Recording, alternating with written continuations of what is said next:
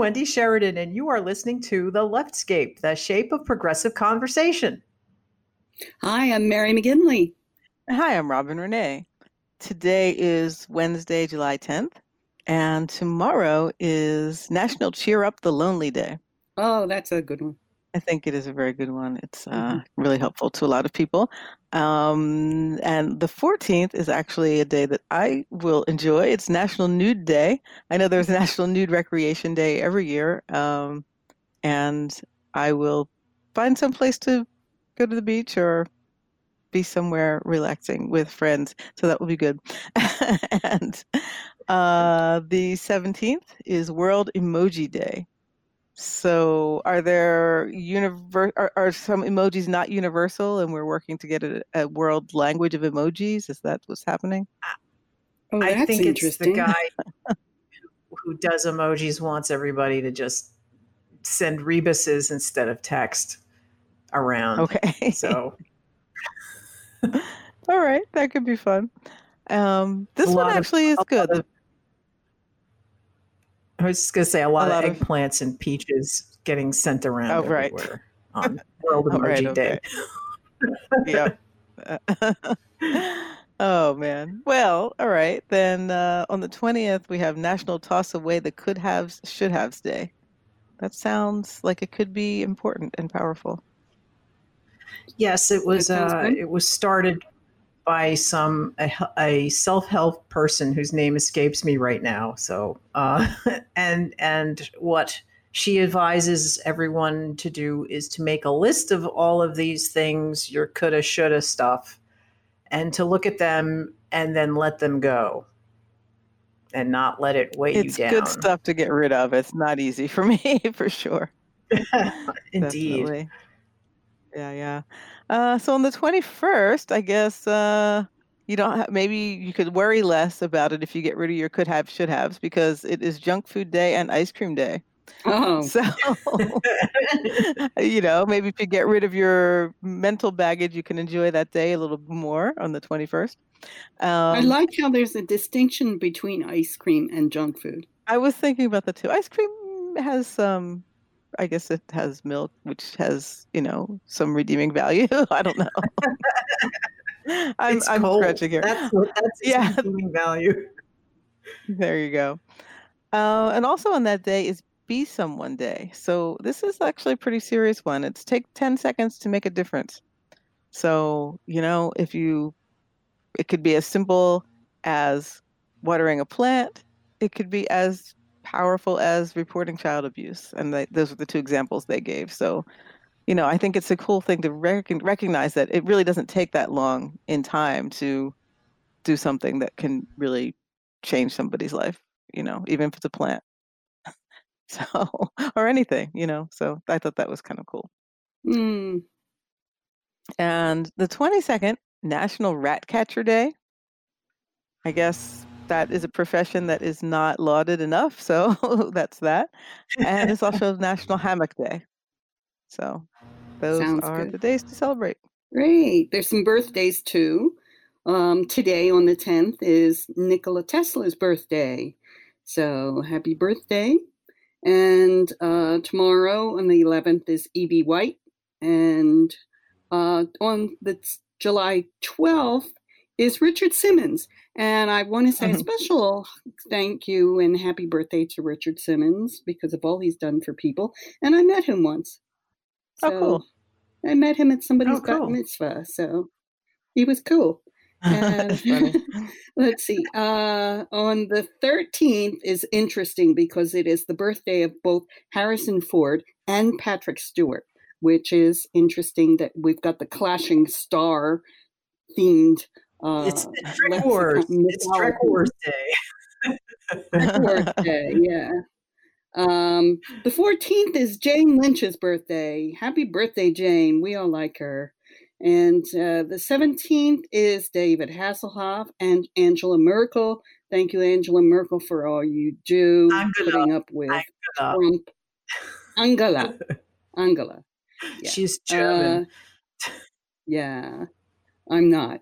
So anyway, uh, the 18th, not only is it Vin Diesel's birthday, but it's also Nelson Mandela and John Glenn. That's an interesting combination. And the 19th is Benedict Cumberbatch and Brian May. And nice. on the 20th is Sarah O and Omar Epps. Is that how you say his name? Epps or Epps?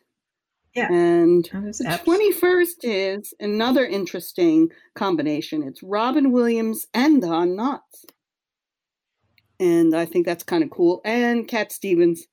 So happy birthday to all those people, whether they're here or in the great beyond.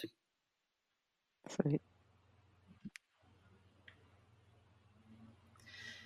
So, what have we for the news?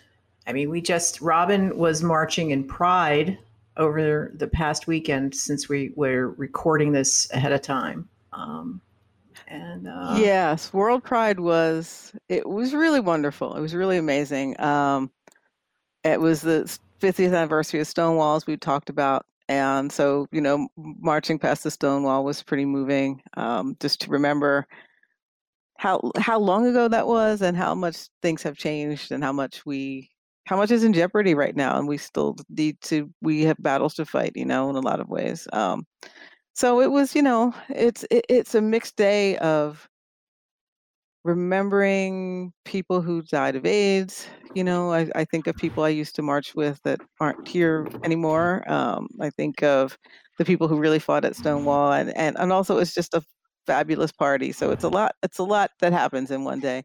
Um, there on when on the Wednesday before the march, there was an honoring of biluminaries. So quite a number of friends and people that I've organized with over the years were up on stage um, being honored, and so a few marched with us. I marched with the uh, New York Area Bisexual Network, and it was um, so it was cool. It was a lot of people from around the country that I didn't expect to see, and and uh, it was a good time. That's really um, cool. I yeah. yeah, I I didn't get out, but I spent the weekend um, watching. Uh, Netflix has uh, the new um, sequel to uh, Tales of the City, and I had watched that, and I thought, wait a second, there's plot points in here that I don't understand. And I watched the original so many years ago when it was on PBS. So uh, I had to go back and watch everything. It turns out there was a couple of other sequels that they had, a uh, sequel seasons that that had been done up in Canada that I had missed, and that reminded me a lot of the what you're talking about too. The really the whole. I don't know if you've seen Tales in the City, but uh, it all takes place in the 70s and 80s, and that was a very tragic era. Yeah, I haven't and, seen it actually. I should yeah, check it out. And yeah. San Francisco and and uh, the AIDS epidemic and and the um, the beginning of the fight. Mm-hmm. Very cool definitely a good recommendation. I don't see I don't see nearly enough TV and movies, and some some things I really should shouldn't miss, and that sounds like one of them. So, yeah, thank you. Yeah, it's interesting. Have, not great writing, but interesting. We have um, and we have the uh, Mueller to testify with uh, in the House this week or towards the end of our broadcast period on the on the 17th. So we're looking forward to that, and we'll be watching that. Um, yeah, I saw that it should be about four hours altogether, and then there's going to be some that will mm-hmm. not be public, so that you can talk about some of the intelligence stuff. So he, so he can actually say who indivisible individual one is, I guess. right. like like we don't know. exactly. I have a feeling there's a lot more than that. That you know, there's a lot that's redacted. That's really um, leaves you wanting to understand what's behind those black bars. So um, at least somebody will know more. you know. Um, did so either happening. of you? Did you guys watch that play that came out recently? Um, which was a basically a, a, a shortened and and dramatic, oh, dramatic reading, reading, of the Mueller report. Um, yes. Yes. I did watch that. That was that, amazing. Yeah. It was. You I, know, I really loved John Lithgow. He he really got he really got the president's attitude down in that in his voice. I love the fact that he got the attitude without trying to mimic because there's the jokey, you know, um, impression of Trump, but mm-hmm. he captured an essence in yeah, a way that no one else had actually. Yeah, yeah, yeah. that was, that was cool. good. You know, yeah, and I made it made me wonder, like, how, how many more people will reach an audience that is not aware of the Mueller report or how, how it will land for people that might be less familiar with it or something like that. I thought that was interesting. But there's yeah. also a, um, a, a graphic novel that's coming out. Yeah, I believe. Yeah, I saw that. Yeah, yes, there is. It's really interesting. I want to graphic we'll put a link about it. Thing. It's, yes, it's, everything's getting turned into a graphic novel. I mean, I'm I'm turning my mom's musical into a graphic novel. it's like right. so it's this huge bandwagon now. But um, with the Mueller report being 400 pages, that's going to be a thick graphic novel. Well, I have a feeling they adapt things, and you know, they said they're doing it with humor, but also like getting some a lot of the truth out about it. So it's like I don't think it's interesting. If people are like attacking it from all angles, like one way or the other, people are going to get the message as, as opposed to like every having everybody read something 400 pages which isn't happening you know so uh yeah. it'll be interesting as that develops. Mueller mueller art is like its own cottage industry now. Mm. you know um so and what else is happening? There's a lot of there's a lot of pro, uh protests protests. about the yes migrant the, detention the kids camps, in cages. Yes. Yeah Yes, and I'm were, feeling actually were... today, on the day we're recording, there are uh, protests all over the country. Um, yeah, and I'm sorry. And I'm i think yesterday them, there were a bunch of people. A bunch of people got arrested in Elizabeth when they were outside of uh, a detention camp, which I didn't know there was one in the town just north of me. And I think I need to. Well, I don't have bail money. That's the problem. So if mm. I get arrested, I'm really screwed. Uh, so well, so I if I go protest, I'm gonna have to ask uh, you guys and and and you listeners um, maybe to help me with bail. I don't know. Uh, that could be a plan. You know, we'll start a GoFundMe for a bail money. but I, but it's but honestly, it's it's it's getting. I, if I didn't really understand it before, I think the images and the stories we're getting now, like it's really sinking in. So, um, it's really it's well, upsetting. Congressman Ocasio Cortez was was there yesterday. From right. and I know she got a bunch of threats and stuff. Oh my god! And, and and and the and that secret Facebook group that everybody just suddenly uncovered with all of the the awful stuff that the the CPB people are are saying amongst themselves and it's it, this is like this is like freaking crimes against humanity level shit that's happening I can't, here. I, it, I can't believe that there's so many people who are so evil. It's making me very sad.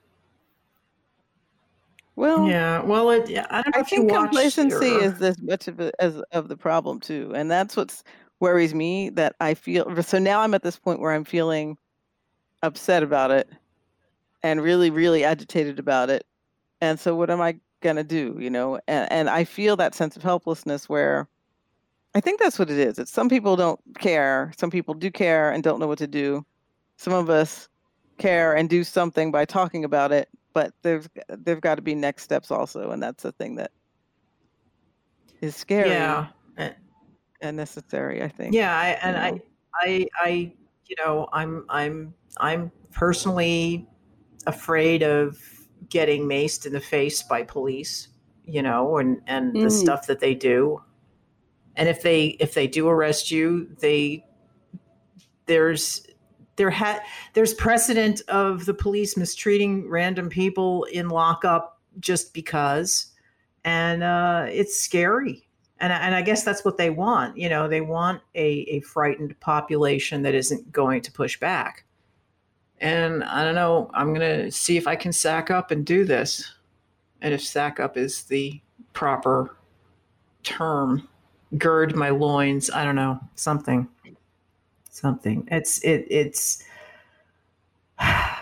I hear you, Robin, and I have many of this. I'm frustrated, and I feel I feel helpless to to take action, um, and that any action I do take wouldn't be effective. I, would like to whatever I do, I want it to be effective. Um, yeah, it's really hard. Well, I know people who are starting to mobilize and organize things. Um, so I'm going to be staying aware of that and finding finding ways to do more. What what more and what I don't I don't know. Um, but it's not it's not conscionable, you know. It isn't, and it's and these are these are international crimes. I mean, this is this is this kind of treatment of people is I mean, that's what the UN is for and it and they and they've come out with these rules for how to treat refugees and how to treat people and we are violating that as a country. It, it's it's very frustrating, it's very saddening and you know, I'm not it makes me ashamed to be an American.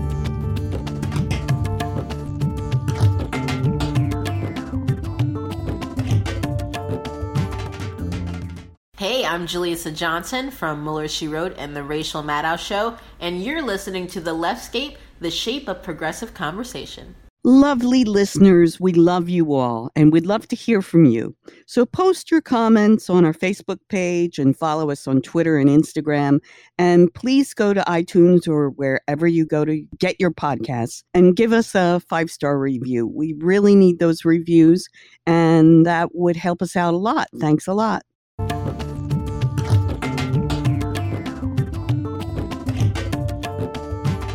Later on in this uh, show, we were going to have an interview with Gary Wilson that I did uh, when I was out in San Diego about a month ago.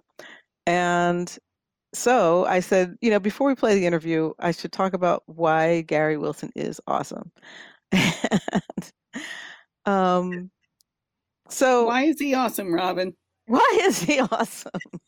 um, you know, Gary is he, he's a either really get it or you really don't, I think, for a lot of people. But, you know, maybe that's not always true. I'm not sure. So he's um, what you would call like an outsider musician.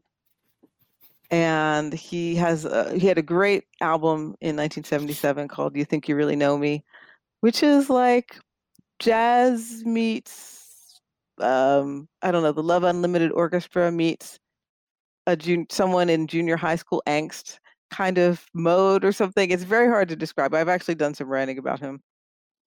And I, it's it's actually just I love this album. It's what you know one of my top things ever that I've have. Um, and he's someone I really like to introduce to people, um, and just to see what they think. Because some people are very sort of put off by it. Sort of, uh, what would you say? There's a lot of anxiety and there's a lot about loneliness maybe in his music, but there's also just a kind of zaniness which I find um, just wonderful. so it's interesting, but is there some place we can go to so check out his music? Yeah, I mean, you can hear a lot of things. Um, he's kind of everywhere, and you want to find music now. I was just looking on Spotify at some of his stuff. So you think you really know me is probably on here. Yeah, it's got to be on here.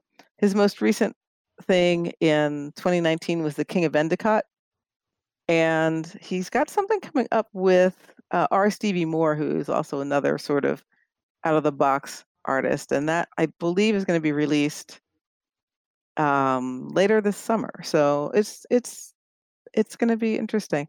Um, I'm I should want to capture something else about what he does. He really talks a lot about his hometown of Endicott, New York. He lives in he's lived in San Diego for a lot of years now. And there's something about the trying to capture a moment that Gary's doing. And and he, and I think in a lot of ways most of his work is doing that over and over again, but not in a way that is, I don't think that as a negative. It's just, I don't know, it's like a quest to capture a sensibility or a moment or some kind of pain that happened. And so, in a way, it's like a lifelong artist journey, I think. It's it's interesting. And it's not everybody's cup of tea, but it's definitely mine. so I'm gonna look forward to hearing his words in the in our show. So he's one of those musicians who is very difficult to classify in a genre. Is that kind of the impression I'm getting from the way you're talking? Um yes. Yes. You know, I mean, it definitely is jazz influence like I said. It's sort of it's not punk influenced really musically, but it's comes out of that era initially, you would say. Mm. So there's kind of like an anxiety thing about it, what he does. Um, but the thing about outsider music is that it is it it it really is like so a particular person walking to their own drum beat, you know. So okay. regardless of the like, I'm I'm thinking of um, Daniel Johnston who's another person who's like that. Um, Captain Beefheart probably mm-hmm. it will definitely would be in that okay. category. Ah, okay, you know? yeah. And it's so, somebody I've actually heard of. yeah. So he uh he's going to be on tour.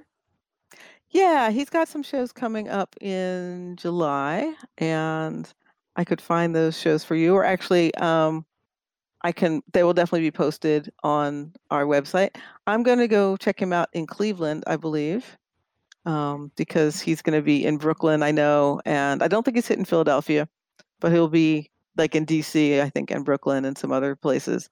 But I won't be around that weekend when he's near nearer to where I normally am. But I will be in Cleveland, so uh, I'm going to a Devo fan gathering. Uh, so I will see him, I believe, the Monday after that happens. So I'll get all my weirdo rock stuff happening on that weekend or that, that God, extended speaking, weekend. Speaking of Devo, I just rewatched uh, the Futurama episode. Um, I think it's season seven or eight, where it's the it's the mutant. It, it's featuring the mutants that that live underneath New York, and and at some point Devo gets onto this the mutant stage, and and they're like mutated. Like one of them is basically just a potato, and he kind of has no arms and legs, and and and I, I forget which one is which, but somebody's got like nothing but tentacles, and they're all green, and they place and and then someone in the audience yells out, um, to play Whip It, and they said no, and they had a little guest. They had a little guest appearance on Futurama. I just watched it like last night, so it's fresh in my mind. That's so funny. Oh man. Ah, but yeah. So Gary, and and I'm and I I I'm just um I'm very taken by art that is singular, and I think that's what I like about him. And I'm I'm fascinated by minds that I'm not so sure of how they work all the time. And they're curious and I want to know more. And that's, that's what's cool. fun about. Yeah. That sounds interesting. Fun. Yeah. I'm looking forward to hearing this interview.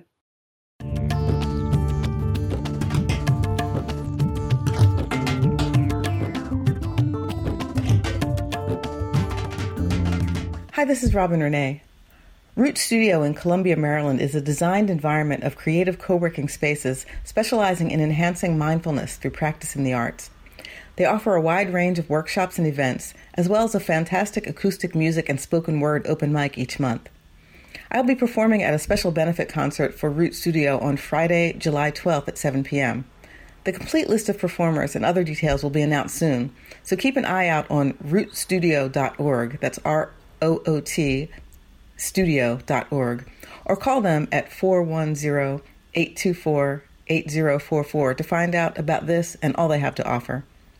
You can always find me at robinrenee.com, and my music is on iTunes, CD Baby, Pandora, Spotify, and elsewhere around the web. Thanks for listening, and I hope to see you soon.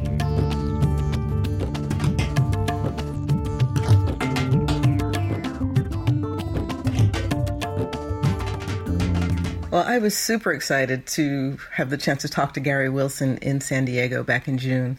Um, he's one of my favorite artists. It's really, really hard to describe him. You kind of really have to hear him. Um, I done quite a bit of writing about him as well. I did some stuff in Biff Bam Pop and also WeirdoMusic.com. Um, he's got stuff like Mary Had Brown Hair, Electric Endicott.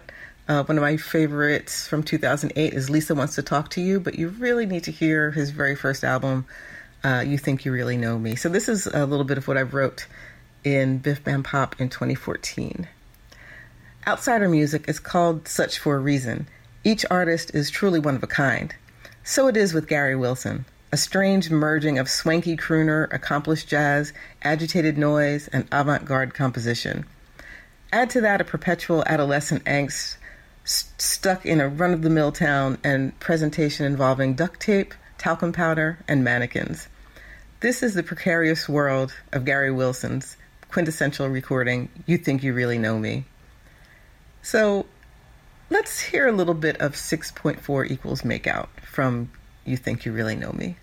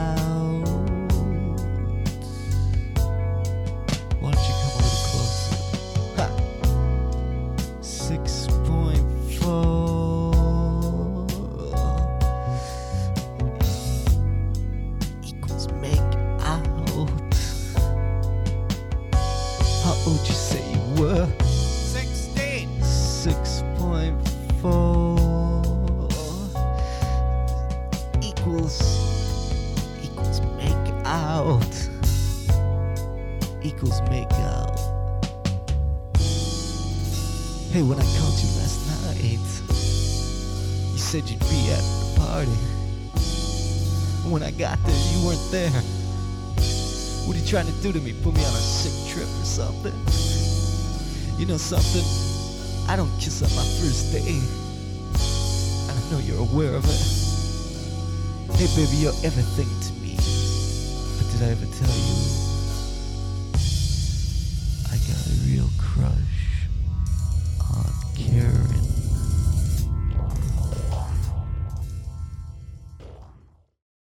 So I'm here with Gary Wilson on the Leftscape. Gary is uh, a great musician from Endicott, New York. He's now in San Diego, and um, I'm just beyond joyful to uh, be able to have a conversation with him. He uh, put out a really seminal record in 1977 called "You Think You Really Know Me." Which uh, has influenced me. It's definitely one of my top uh, 10 top top five albums of all time. So it's just really great to uh, to hear from him. Hi, Gary. Well, hello there, Robin. Glad you like that album. Yes, it's a, it's a, a, good thing in my life, actually. You know, really, you know, the resurrection of Gary Wilson. you know, when you think about it, um, you, you know, they re-released the album in 1990. Remember that in Philadelphia Record Exchange?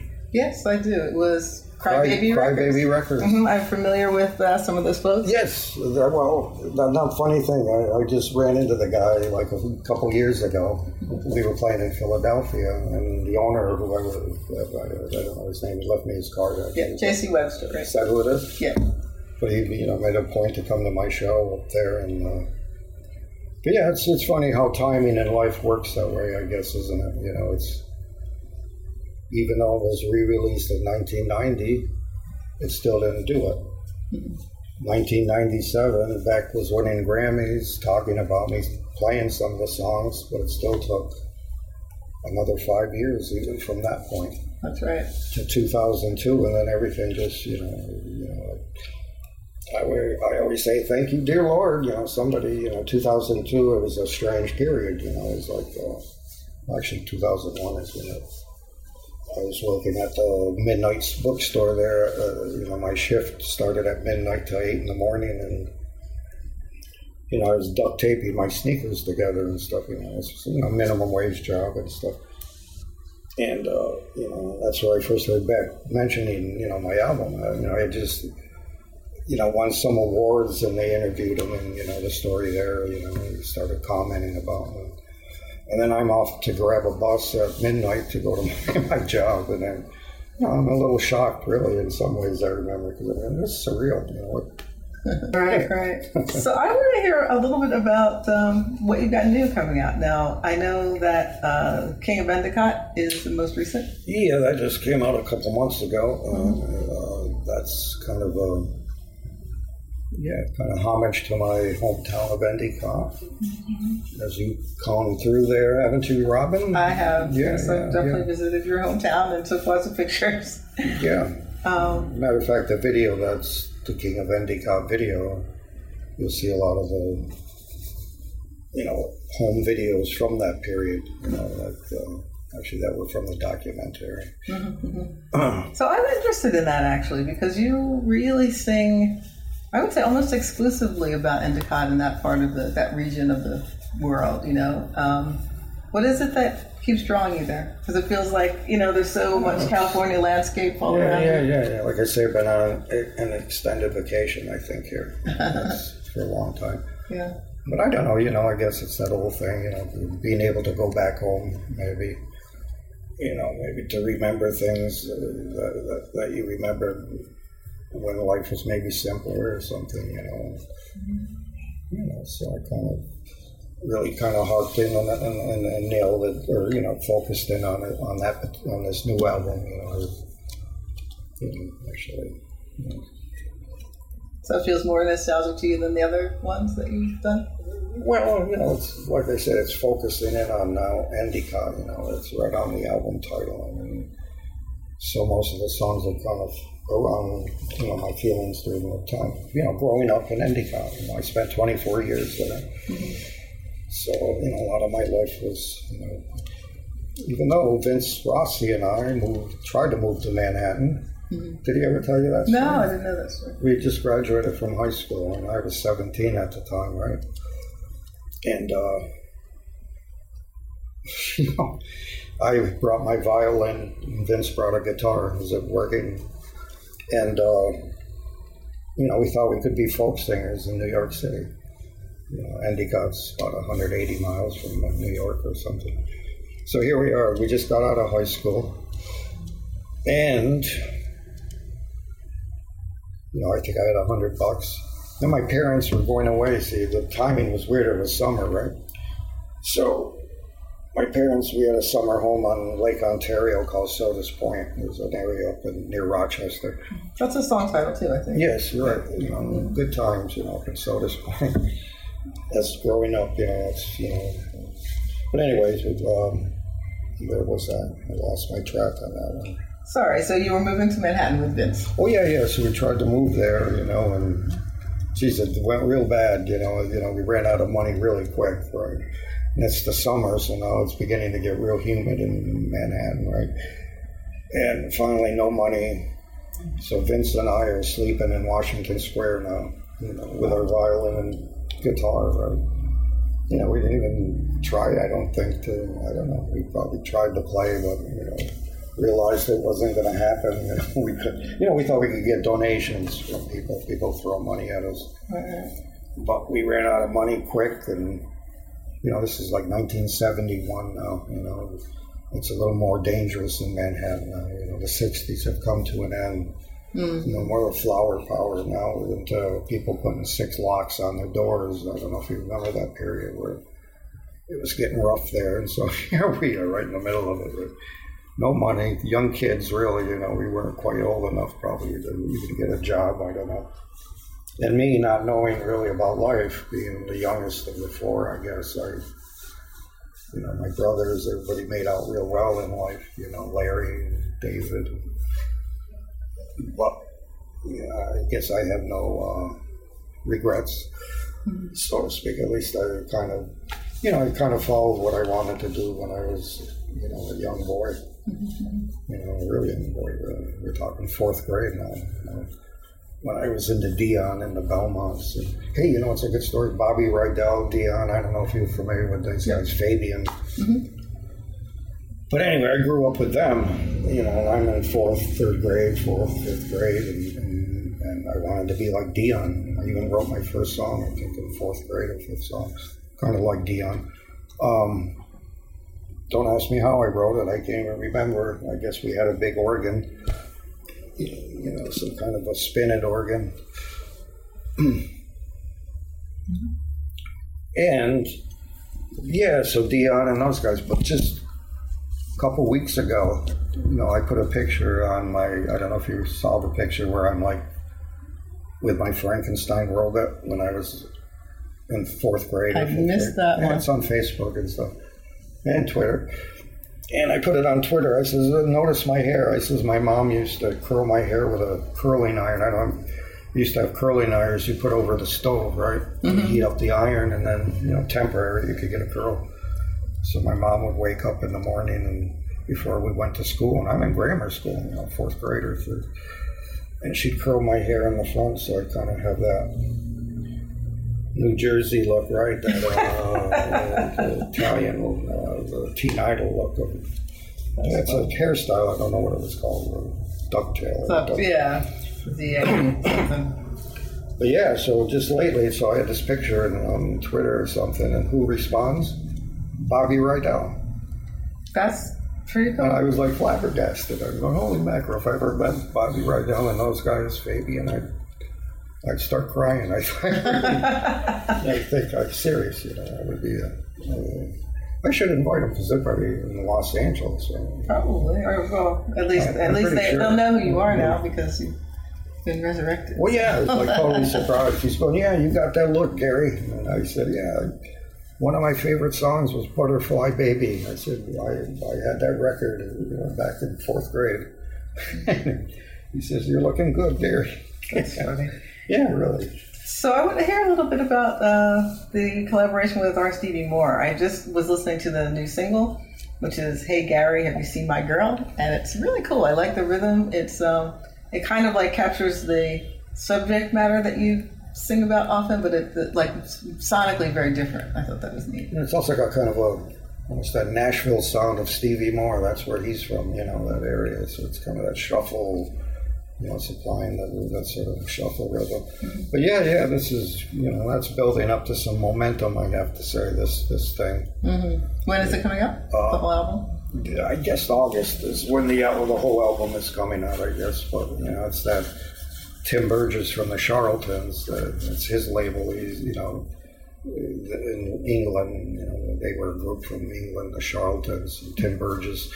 He has his label that puts out stuff. So he's putting it out in England, and then I guess Burger Records is putting it out in the U.S. or something. But it's building. It's yeah, it's going to take a. Here we go into this magical musical world, you know, that I'm finding. You know, you never know what's around the corner. Yeah. No, I don't know what's going to happen. Something's building, you know. So you, um, I, I, think you and R. Stevie Moore are kind of seen in a similar light in terms of um, yep, doing homemade albums. Yep, yeah, he's been active. Kind of, you know, that's how I think we you know, when we did the thing, you saw us in Brooklyn, we also did the early one at the, the issue project room, kind of a museum or a gallery sort of environment. And I, when I first met Stevie there, we went. I, I arrived early, and I said, "Stevie," I said, "Hey, you remember uh, Trouser Press? Do you remember Trouser Press, the magazine?" Mm-hmm. I said, "We both had ads in Trouser Press." I said, and he sent me his album in 1977 and he had my album. You know, you think you really know me, so I said, "Yeah, you remember that?" But anyways, yeah. So you know, I think it's a perfect combination. I mean, it's you know, even the agent that was booking both of us at the same time, you know, in Chicago, I, I pointed it out. I said, "It's perfect." You know, we're both around the same age. We both, are, you know, been doing this You know, you know, it's a perfect tour, but you know, you know, I mean, you know, we're both our health. You know, we have to think about that. Though, you know, other things are in the works too. So, I, I've been offered to do a tour across the U.S. I guess with a band called Part Time out of Los Angeles. Um, and that starts in July, and that's going to be you know like three weeks worth of shows all to Brooklyn, all the way to Brooklyn from here. Really? And sweeping back into Cleveland, all these other joints. Place. So, so I have a question. This is a little bit of a turn from what we've been talking about, but uh, the Leftscape is really. Um, well, we do we do some pop culture, but we talk a lot about politics, and it's sort of the well the shape of progressive conversation. You know, all the things that all the conversations we're having, uh, kind of on the left leaning end of the world, and um, I'm curious about what you think about the political, the current political landscape that we're in, and is it something you think about? Well, I think about it, but you know, I always feel, um, you know, as an entertainer, you got to be careful with that in a way. Mm-hmm. You know, because you can isolate fifty percent of your audience if you lean one way or another. Mm-hmm. And so I kind of think of the way Johnny Mathis and those type of people would handle it. You know, they kind of stay out of politics and you know, uh, you know, you know, you know, I don't want to start arguing with people about it and stuff, but you know, you know, it's out there. You know, we see what's going on, and I, uh, you know, you got to realize too, I'm from a time of you know the '50s where I was born in the '50s. You know, mm. so I have a certain conservative sense in some ways back then, you know, growing up, you know, my dad being an IBM and all that, and, you know, and, so I have a certain sense, but, you know, I, I try to stay out of that, you know, because it could be uh, weird to me, you know, I, I, I often wonder why some entertainers, like, jump into it because, you know, you're, you're talking you know, 40, 50% of the audience is, you know, hey, yeah, screw you, you know, or something. You know, they're not going to go to your shows or something. Mm-hmm. You know. But well, anyway, I mean, a lot of artists political really bands too. You know, like I say, you know, I I was also brought up listening to the Fugs, mm-hmm. and they were very political. You know, they were at the, the Democratic convention in the '60s where everybody's getting nailed. You know my friends with Allen Ginsberg and all those people. You know, they were poets. I, I don't know if you ever did much on the Fugs. I know about the Fugs. Yeah, yeah. I actually saw them, but.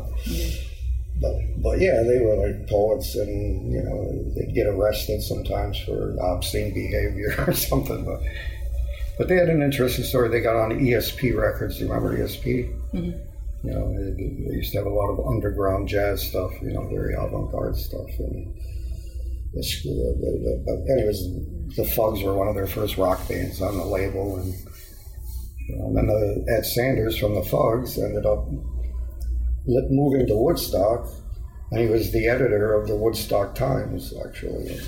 Mm-hmm. That, that gets into a whole other story, you know, Woodstock. And when I went up there, you know, before, like in 75, mm-hmm. to try to record my album, right? Okay. At Bearsville Studios I don't know if you're familiar with that studio. Oh man, best studio I've ever been in. Okay. The very best.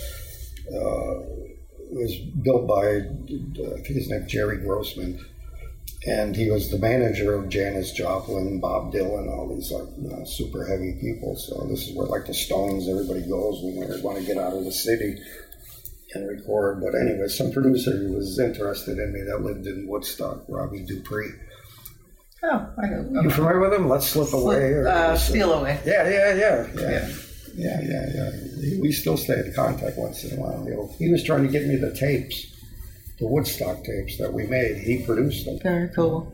So I have to um, just ask you one more thing, um, and it's a little bit esoteric. So, what I feel like there's a certain kind of essence that you keep going for in your songs. There's like discord. There's desire, there's sort of loneliness, there are a lot of things. Like, is there something that you feel is at the core of what you're seeking to express in your work? Well, I'm not too sure, but I'm focusing in on it, I think. with my newer songs, I'm getting down to, you know, what I always think I wanted Dion and Bobby Rydell to do, you know, uh, put those two, as I've said before, in front of a John Cage show. Hmm. And put a little personality. Sometimes I'd go to see some of these real avant garde shows, and it left me a little empty in a way. Uh, in this way, if you could put Dion in front of John Cage show or Bobby Rydell with a little bit of pop sensibility, teen idol quote, uh, fun songs, you know, fun time. That's what you know. That's why I say a lot of my songs. I think, especially now, we're getting in kind of my memory of Dion and all those people. You know, these short, kind of two, three minute songs that get to the point. You know. Um, you know, most of them were, you know, about girls or, you know, teen problems, you know. Remember that movie, Sandra Dee and uh, Troy Donahue? Well, I know who uh, they are. I don't know. The, yeah, yeah, the, the Summer Place. About. Oh, okay. You know, I always think of that movie. You know, that was a great movie. Okay. So, like when you do like Debbie Debbie, that's kind of what you're thinking of, songs like that. I guess, you know, I guess that's what it thing. probably is. It all kind of accumulated in a sense, and it still has its, you know. Um, I always like to say sometimes when people come to my shows now, I always say it's um, they have a sense of you think you really know me, and then I want to take it over the top, even beyond that, so that it even whoa, the album was good, but the show now is even blew it even beyond the, the realm, and that's what seems to happen. You know, I've been trying to get that point across, but I think that's, I don't know, maybe that's why I thought of my new title. I'm working on a new album. I got about six songs. I've been there seven. I got to get a new album out. You know, that's always the thing. But I was thinking tormented teen idol, but I'm, I'm not. I might just call it tormented. But I might put the teen idol in just to throw that in for the Fabian feel but anyways, uh, I, I think that's probably what happened. You know, I don't know. That was my or such my earliest period, and you know, somehow I want to put the two together. You know, one. You know what I mean? You know, all those songs by those teen idols with yeah. Sandy and Donna, and you know, they're all about you know teen girls and and they were fun, innocent tunes, you know, but they were fun. But I mean, never had a lot of edge, but they were fun, you know, and so maybe that's what I want to do. And I, I want to have a fun band. In a sense, you know, a, a, dream has come true in a sense since I was a boy. You know, you know, been Lord Fuzz, you know, for being 13 or 14, and and now it's like I'm almost living that dream in a sense, you know. And that's I try to put my frame of my mind to when I was that in Lord Fuzz, you know, and when music was fun, you know, when I didn't have to worry about you know, your mother took you to the gigs and you know what I mean? It was fun. The business part wasn't even part of it. You know, it was like let's let's play. You know, and that's what I have to say about my new band, the Blind Dates, the guys that I've been using for the last few years. You know, they're young, they're energetic, they're, they're all set. We got a thing in San Francisco actually um, in October at the Great American Music Hall. That'll be a good one. Like two nights there with, with a Japanese guy that I, I forget his name but anyway, I'm looking forward to that one. A little vacation and, and plus that place is like one of those theaters. I don't know if you've been ever seen the Great American Music Hall. It's like a a cool theater. I like the theaters to play. You know, even like when you know. How about the Fillmore East? That's no longer there, right? Is that called anything else? Did they turn the Fillmore into like the uh, Beacon Theater or some weird? Well, the Beacon Theater is in, in New York. I don't know if it yeah, used to be something else. Yeah, the yeah. Fillmore was a. I went there as a little boy. Yep, saw Richie Havens, the Troggs. Yes. Yeah, all kinds of. That was a cool place. Well, geez, sixty-seven at the time, sixty. New York City, the village was really going crazy. I mean, coming from a small town, Endicott, you know, twelve thousand people, and the village was just like in the height of uh, where the incense was it was just coming out of the out of these bill you know out of these you know clothing stores and you know what I mean? All these like cool spots in the village was just going crazy in the time. Be like Haight Ashbury in the 60s you know it was at the height of you know flower power and the hippies and you know it was a great time really. But that you know you know that allowed me to see but you know then as I always say you know, when we were growing up, you know, then it turned where you only had to be 18 to go into bars, right? Mm-hmm. uh, no longer that, I guess. But anyway, so you know, when I turned 18, I could go into you know see all kinds of bands in New York City, uh, you know, all types. You know what I mean? And we're talking 71 now, and I turned 18 after I tried after the summer when I tried to move there. I turned 18 in October, and then you know, but I, I saw all kinds of cool bands in New York. Everybody from gosh, Don Cherry to to the, uh, Lesley Gore to the New York mm-hmm. Dolls to you know Iggy Pop when he had just released Raw Power. So this is like I don't know seventy two or three. So he, he had his plat, you know, silver hair painted silver, and you know, and that was at that album. See, things were moving now. We're in this direction now. It's like seventy three or seventy two. It wasn't you, you know, punk and all that wasn't even described quite yet. You know, you had Iggy and all these people now. You're almost in, in the New York Dolls. Sorry, you had all these guys with mascara and platforms, and Iggy, of course, he had I don't know, he had silver pants, silver hair, and mascara and all that. Well, they were good. Mm-hmm. This was, you know, like I said, when Raw Power. This is when he yeah, I forget who produced it. Was it Brian Eno or David Bowie? One of those people produced the album back then. And it was the real thing.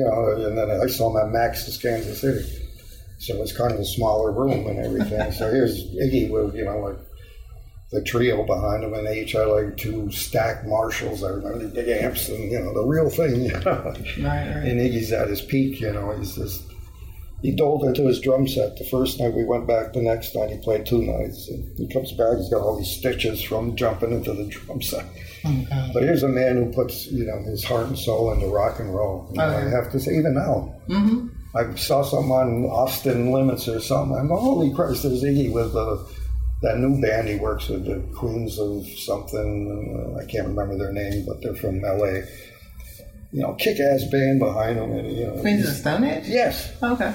He did. That's his last album or something that oh, he nice. made. And, and, he's like on stage, and I'm thinking, boy, he's like 70 something, you know, he's still wiggling around, you know, and the band's kicking ass. Best band, you know, in, in some ways, you know, they were like really good, you know, energetic. But I saw the original guys, and they were good too. It's, I saw the Beatles, right? Oh, you did? Yeah. Okay. Now we're going back, right? That's Amazing. At Shea? The first, they did two shows at Shea. I saw the first one, which was supposedly the better one. And uh, yeah, height of Beatlemania. It was like, I talked to David, my brother, about it not too long ago. I said, he said, you know, our parents didn't even go with us to, to that. You know, like they were bus excursions from Binghamton you know, that churches would hold where they buy you a ticket and you could go to New York City to go see a play. Mm-hmm and then they bus you back. so this was an excursion. They gave you a ticket to the New York World's Fair and the Beatles show. So we were both in the same thing. So we here's David and I and Patty. Larry didn't go that one, I remember. And I'm like sixth grade or something. You know, it was like when Hard Day's Night came out and all those were, you know, it was like the heart of Beatlemania. And the place was packed, I remember. And, you know, and there's like I said, David saying, you know, you can't believe our parents let us go to that, you know, by ourselves. Yeah, we were like 11 and 12 and 14 years old, and David wasn't much older. But anyways, yeah, yeah, it was just packed, and it was, you know, deafening. It was deafening. You, could, you almost had to hold your ears because the whole place was screaming. And you're talking about what 60,000? I don't know what Stadium is and they come running out the Beatles, and we had binoculars, I remember, and, and I can't, you know, it's, it's, all vague to me. Like, then what happened after it was all over? Did how did we make our way back to the bus? Where was it? You know, we were young little children. Yeah, yeah. But anyways, it was exciting. See, that was the whole height of it. Now I, I switched from Dion and became a Beatle maniac in seventh grade probably, and plastered my walls with Beatle posters and and all of a sudden, the 60s were revolving, and Larry and I even put a band together in seventh grade, I remember. And and then Lord Fuzz was the band that was actually good, and, and that became it was eighth grade. I was in eighth grade when I was in that band, but we played all the great. That was '67 when Lord Fuzz was on, so I was 13, I guess. Nice. I am so happy to have talked to you. I really appreciate all your oh, stories. Oh, sure, sure, sure. Thank you so much for inviting me. Okay, Robin. All right. We will see you again there. Well, Gary Wilson is currently working on a collaborative effort with R. Stevie Moore, which is called Tormented, and that should be out later this summer.